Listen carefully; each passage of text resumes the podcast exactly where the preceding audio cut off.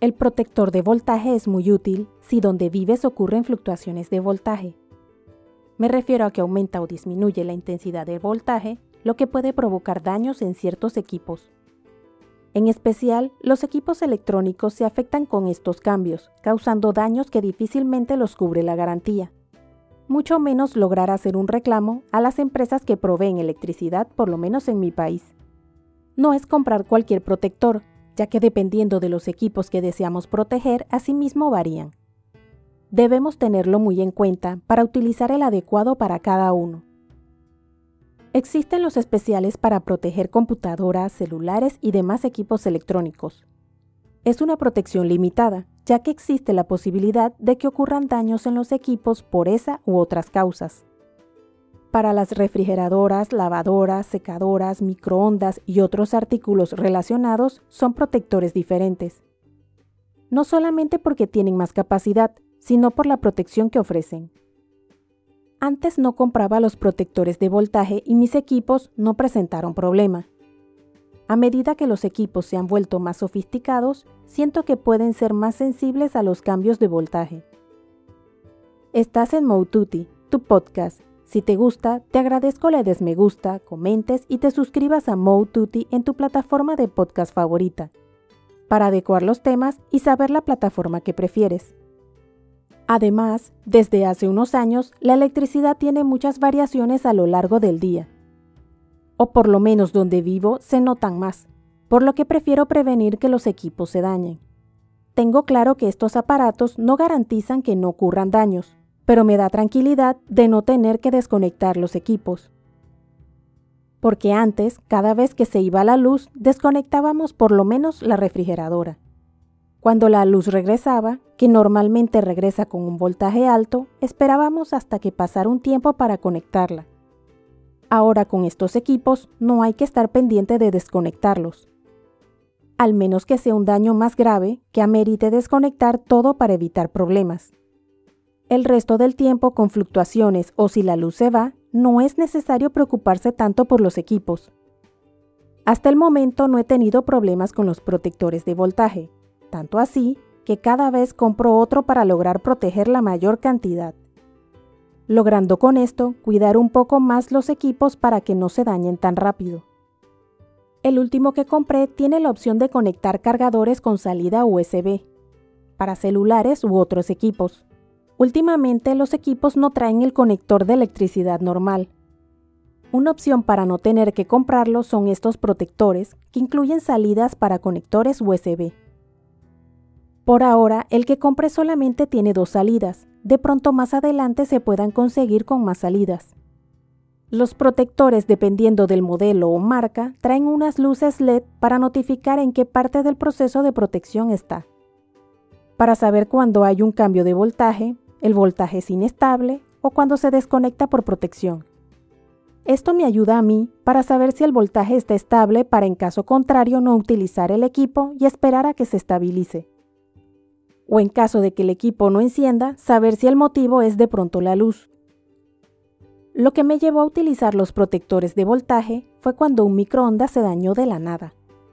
No era un equipo nuevo, pero tampoco tan viejo para que se quemara. No tuve cómo comprobarlo, además que es complicado demostrar que fue un cambio de luz externo a la casa.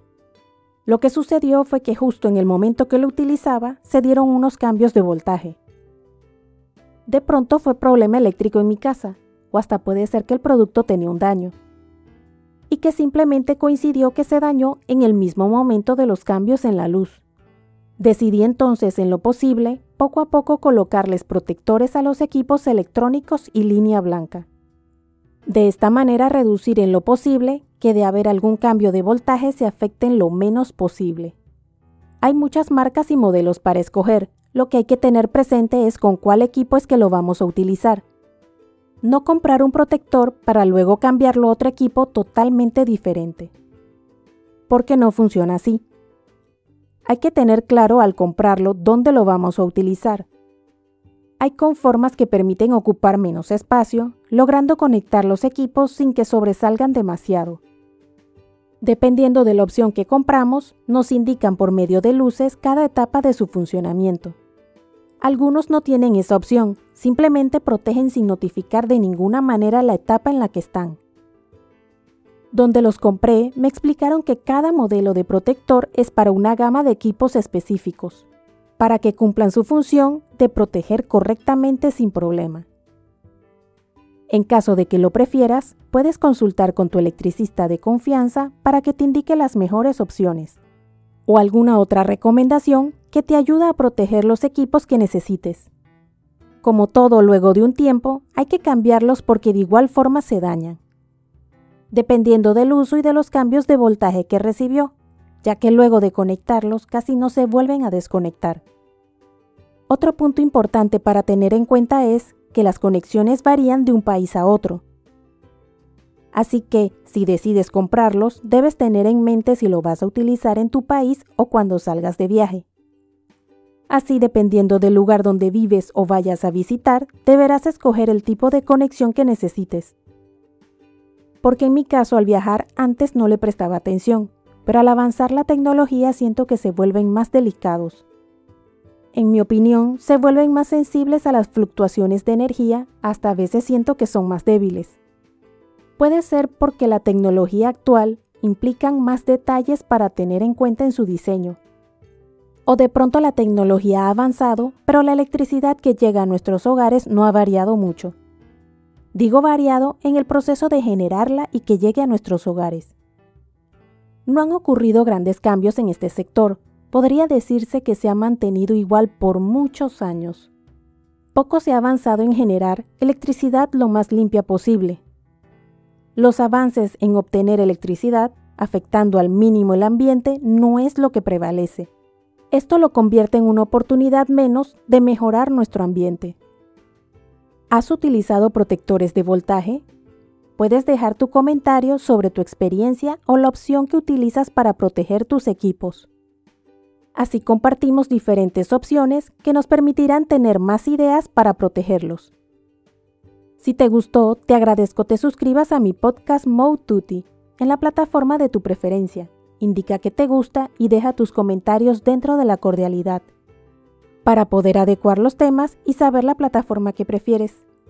Puedes seguirme en mi blog moututi.com, en Instagram, Twitter y Facebook como arroba y en mi canal de YouTube Moututi.